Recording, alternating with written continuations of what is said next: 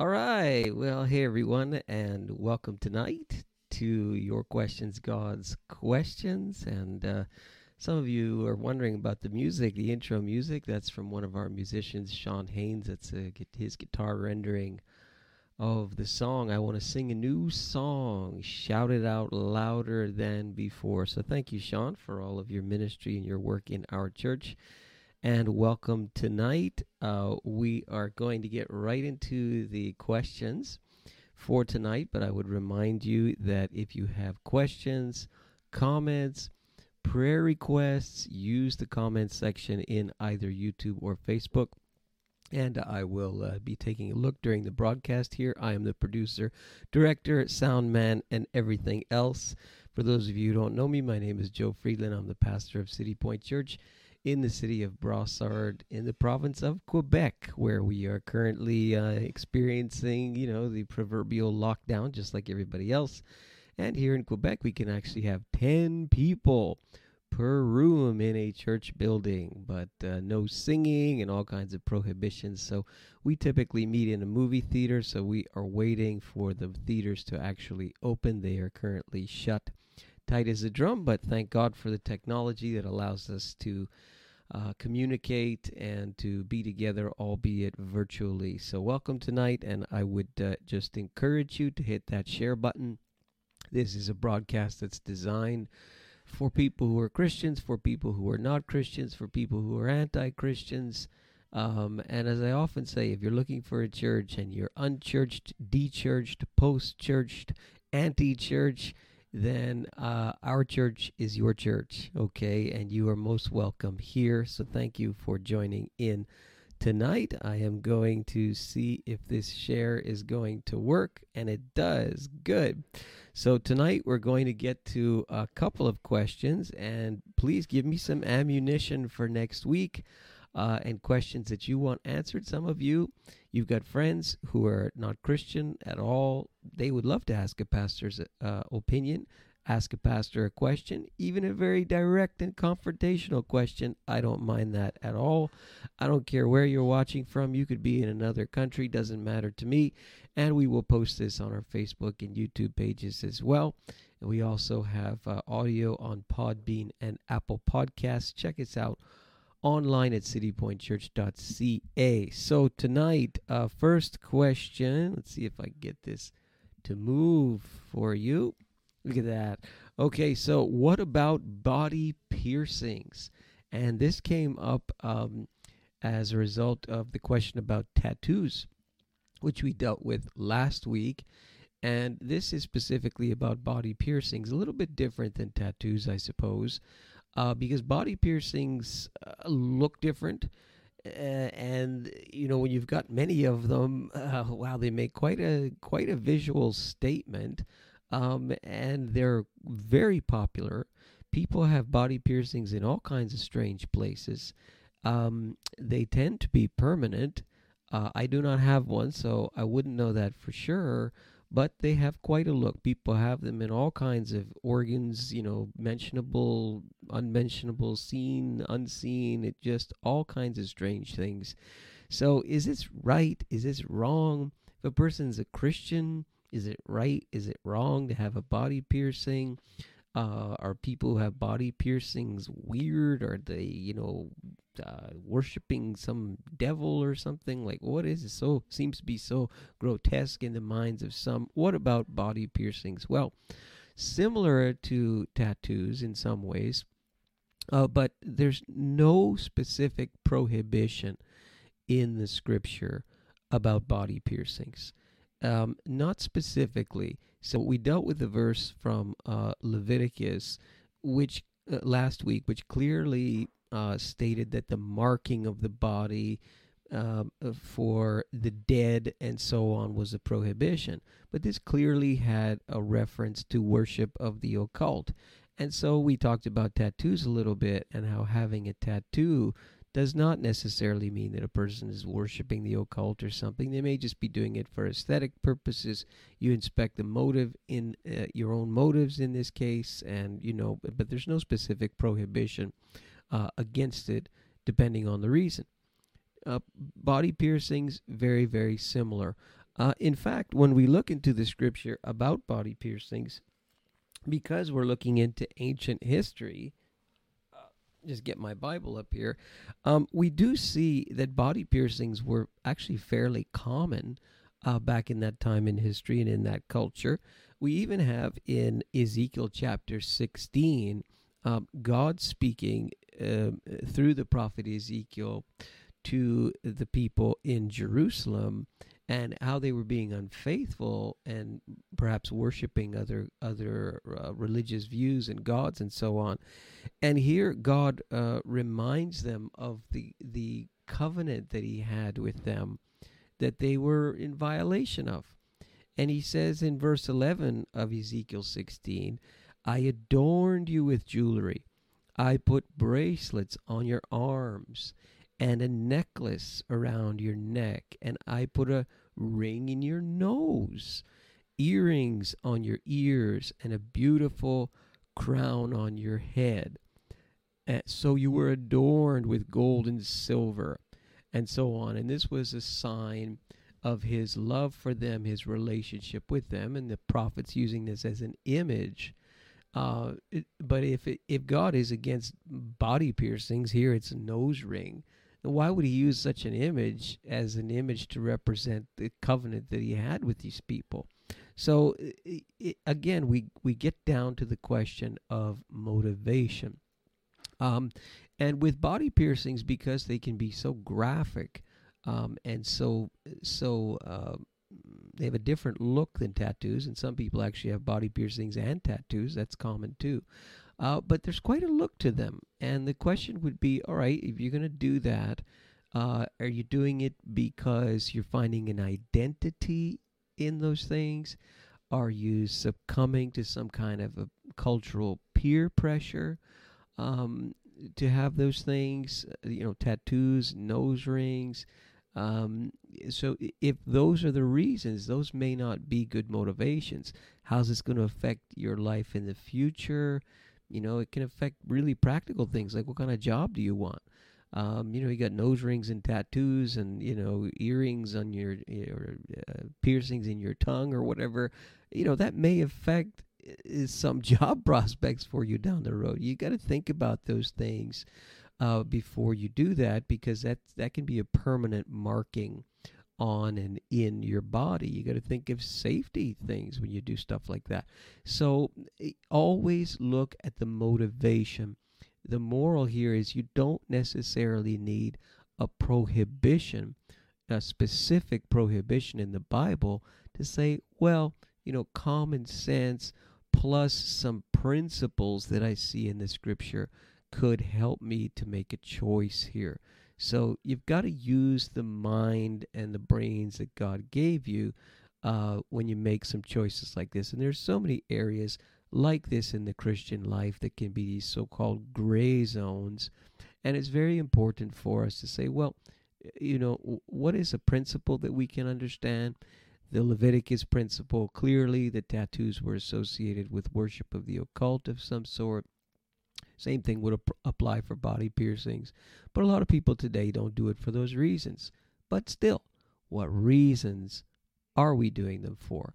And when we get down to the motives, then we can ask ourselves some questions. And, and by the way, when you meet people, if you're opposed to these things, tattoos, body piercings, and so on, uh, it, it, don't look down with a condemnatory um, uh, attitude toward people who have those things. That's a choice that they've made. It may not be your choice, but you don't know the motivation. You don't know the reason. So be careful um, uh, lest you, uh, to use the old saying, judge a book by its cover. Okay. Uh, so I hope that helps a little bit in these areas. Uh, I don't see any comments coming through uh, but there's there's people on this on this broadcast who are sticking in here. So don't be shy, guys. Let me know where you're coming from. Let me let me know what you know what's on your mind. Uh, send me a comment, send me a question, okay? But uh, I don't want this to be just a little monologue here. But we're gonna get to the second question of the night, and that is, what can we learn about COVID, um, uh, or about the Bible, I should say? From COVID. Now, I take the position that uh, when we have things in life like this, this is a pandemic. I would bet money that uh, every single one of you who's watching, unless you share this to about a million people over the next 10 minutes, every single person who's watching, this is the first time you've lived through a pandemic. Um, I am of the view that when these things come, uh, whatever uh, tragedy, whatever catastrophe, uh, there is always something that we can learn. Uh, because the Bible is no stranger to these things, and the people learn from these things in the Bible. And so uh, I think you can actually learn something about the Bible from this uh, pandemic that we're in, the coronavirus disease. Uh, the virus is called SARS CoV 2. Some of you, maybe who are watching, have had it. Um, some of you uh, or know people who've had it. I know about a, at least a dozen people who have had it. Um, I believe that there's some really key things we can learn about the Bible from uh, this virus. Um, uh, first thing, and I put it on the screen for you there. Uh, what does the word variant mean? Uh, variant is a word that we've started to hear over the last month, and uh, all of a sudden it's part of people's vocabulary. You know, they talk about variants. What in the world is a variant anyway? And why do I bring this up? Well, some really interesting lessons uh, we can observe about this. Um, this virus is this is a coronavirus. A coronavirus is um, you know, you got this little ball. I'll put my hand on the screen. You got a ball here, and on this ball are these little spikes, spikes that come up off the ball like that. And that's kind of a rough schematic of what a coronavirus looks like. There's scores of them, I think, now that have been identified. Uh, this one is not the first one. Uh, we call this one SARS CoV 2, sudden acute respiratory syndrome, syndrome COVID 2, not to be ex- uh, confused with the first one from a few years ago. This one is more deadly, of course, and, um, and more pervasive. Um, but these coronaviruses are called that because of the spikes that come off the off the ball right? That, that it's like a crown or a couronne in French, and those little spikes there. These are the things that get lodged into your lungs. They make their way in and they start to multiply. They are on a mission to survive and they don't care uh, who they go into, they don't care, they just need a body. And they copy themselves their genetic code copies itself over and over and over again into millions of times in a person's body to try and take it over. That's what a virus does. Uh, that's what the coronavirus does. Now, viruses, as they're copying themselves, they have variants. And this is the new word that we've been learning. And a variant is just that the genetic code uh, is a little different in the copy. Uh, it's a it's a mutation, and the the genetic sequence is a little bit different. And I could get into diagrams and pictures of all this stuff, but it, it's a little too technical. Uh, but it's a change in the genetic code, and that change is either going to survive or it's going to die, uh, one or the other. These variants that we're seeing in the population now are surviving because they're very contagious, and uh, so they live and but they're a different genetic code than the original so-called SARS coronavirus 2 and they've got new names for these variants and so on. What do these teach us about the Bible? what does a, coronavirus variant teach us about the Bible? Well, a couple of things. Touches on two areas. Uh, number one, the this is what we call natural selection at work before you hang up, those of you who are who are you know you're strong Bible believing Christian, uh, you you may be a young Earth creationist. I'm a young Earth creationist, by the way. That happens to be the viewpoint I hold to about origins. Um, natural selection is happening with this virus. It's still a virus. It hasn't changed into a car. It's a virus, but there are slight changes in the genetic code of this virus through mutation. And maybe the mutation's going to live, maybe it's going to die. That's a variant. You, there's a very different, uh, there's two very, there's a big difference, I should say, between natural selection and Darwinian evolutionary theory. Uh, so we're not talking about the same thing. One is a mechanism for the other in the theory of Darwin's evolution, but natural selection happens all the time. You and I, who are watching, are examples of natural selection because we're not clones of one another. There's slight differences in our genetic sequences as well. You have uh, various shades of skin, various colors, all kinds of little variations within the human race. That's because of natural selection, but we're still human, okay? So that's one thing to learn if you're a Christian on the other end of this broadcast, do not be afraid of the term natural selection. That happens all the time.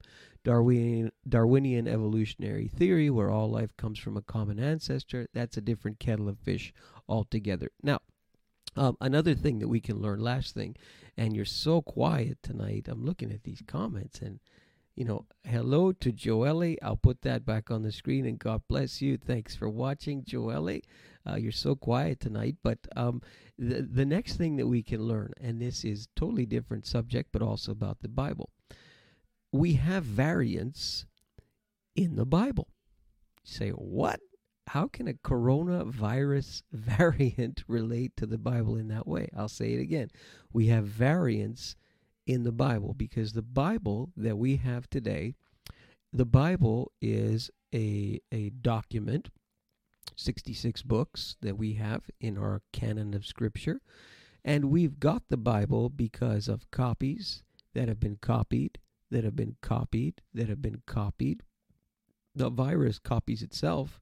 These books of the Bible were copied for us by human hand, but thankfully, uh, kind of under the oversight of God. And when we try and figure out, when we're reading the Bible, what is the Bible? Where did the Bible come from? Uh, is the Bible to be trusted? Is the Bible accurate? Can I trust what I'm reading? It's all about the copies. How good are these copies? How old are these copies? How close to the time of the original are these copies? We don't have any originals. You don't have the actual Matthew, Mark, Luke, and John, and so on. You don't have the actual books of Moses that Moses actually penned. You don't have those things. What you have are copies. How old are they? How many of them are there? What do they say?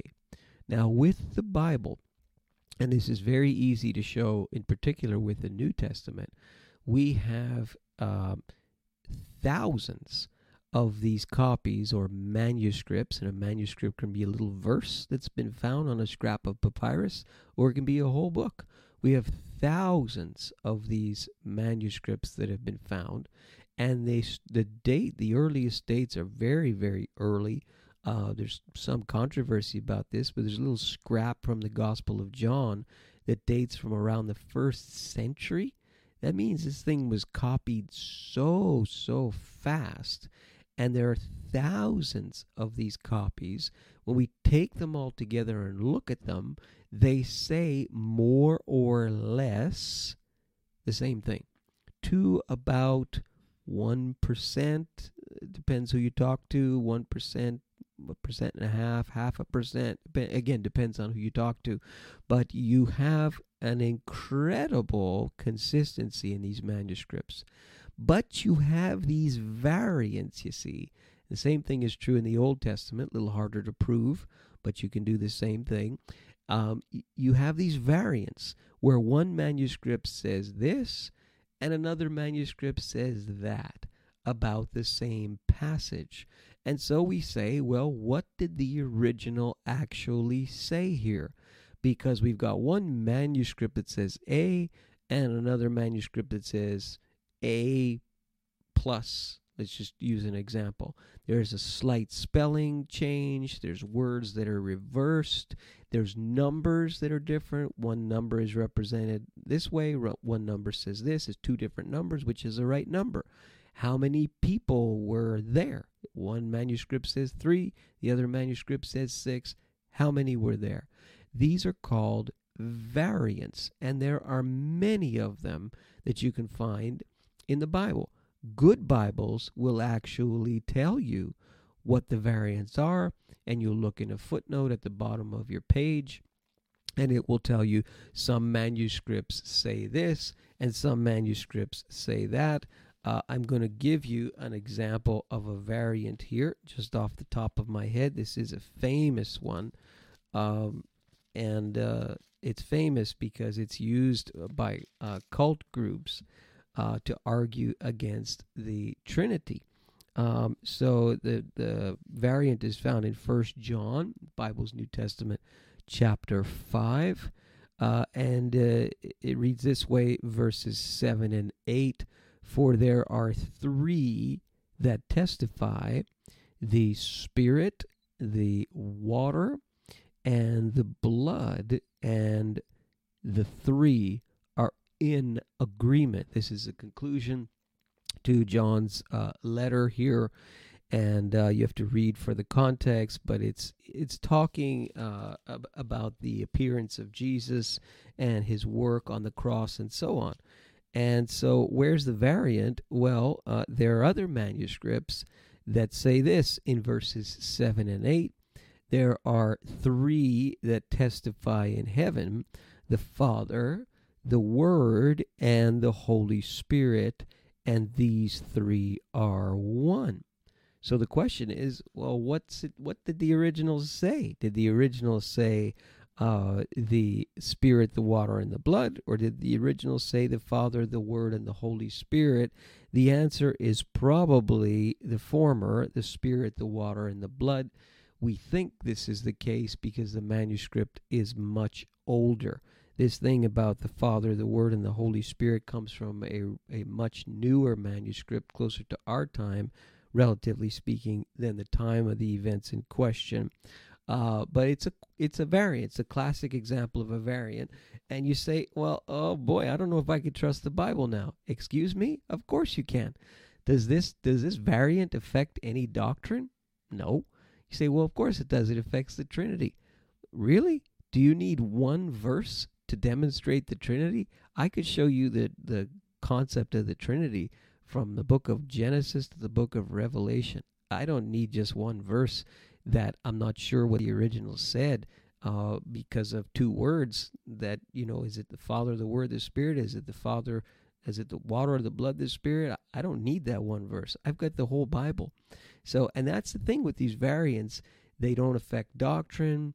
Uh, they're very minor what we have here is a remarkable consistency in all of these manuscripts so that we have an assurance that we're like 99.5% uh, sure of the contents of the scripture. There are these little questions that we have about some verses. Uh, you multiply them over and over and over again, and it looks like a whole mountain of them, but they're usually quite trivial and quite small and really quite insignificant to wrestle over. Um, you know, sometimes it's was this passage here or should it be here? We're not sure. Uh, when are we going to find out the answer? Well, when we meet the Lord one day, I suppose. Uh, but the point is, we can be very confident, even with these variants, that we have the actual Bible and we can trust it. And what's really cool about the New Testament is we don't even need all these manuscripts. We can rebuild the whole New Testament just from the preaching of the early church fathers, third century, fourth century, fifth century, and so on. Even starting a bit earlier than that, we could rebuild the whole the whole New Testament without any manuscripts at all. That's how crazy fast this information spread across the Roman Empire in uh, the first century. Uh, so uh, I hope that those are helpful little insights for you about two very, very different subjects. Uh, so I'm going to finish. Uh, you're real shy tonight, but you all have tuned in. Uh, a little group on here have tuned in really closely, so that means you're probably learning something and listening. Uh, but I'm going to pray for you before I, I finish tonight, and I remind you again to join us next week. Uh, we'll tackle another lead question. Hopefully, you'll have some and some comments, some questions on your own. You can also communicate with me during the week at any time through our Facebook page or our website. I'd be happy to hear from you. God, I pray for each person tonight. You would bless them. Your presence would be real in their homes, in their households, in their families, in their relationships, in their marketplaces, in their schools, in their places of work. Lord, that uh, people who who are questioning you, who don't know you, who uh, doubt your existence, would be challenged by your grace, by your patience, and by your love. I pray in Jesus' name, amen. Amen. Well, God bless you tonight. And uh, another last announcement uh, I will be continuing our video Bible study on A Clash of Kingdoms on Wednesday night at 7. That's a video Bible study, an hour long. Uh, look forward to seeing some of you. Maybe who know? I'm not sure who's on the other end here. And if you need more information about that, reach out to me and I will get you the Zoom link so you can join us. So God bless you tonight and uh, enjoy the snow that is coming. Bye bye, everyone.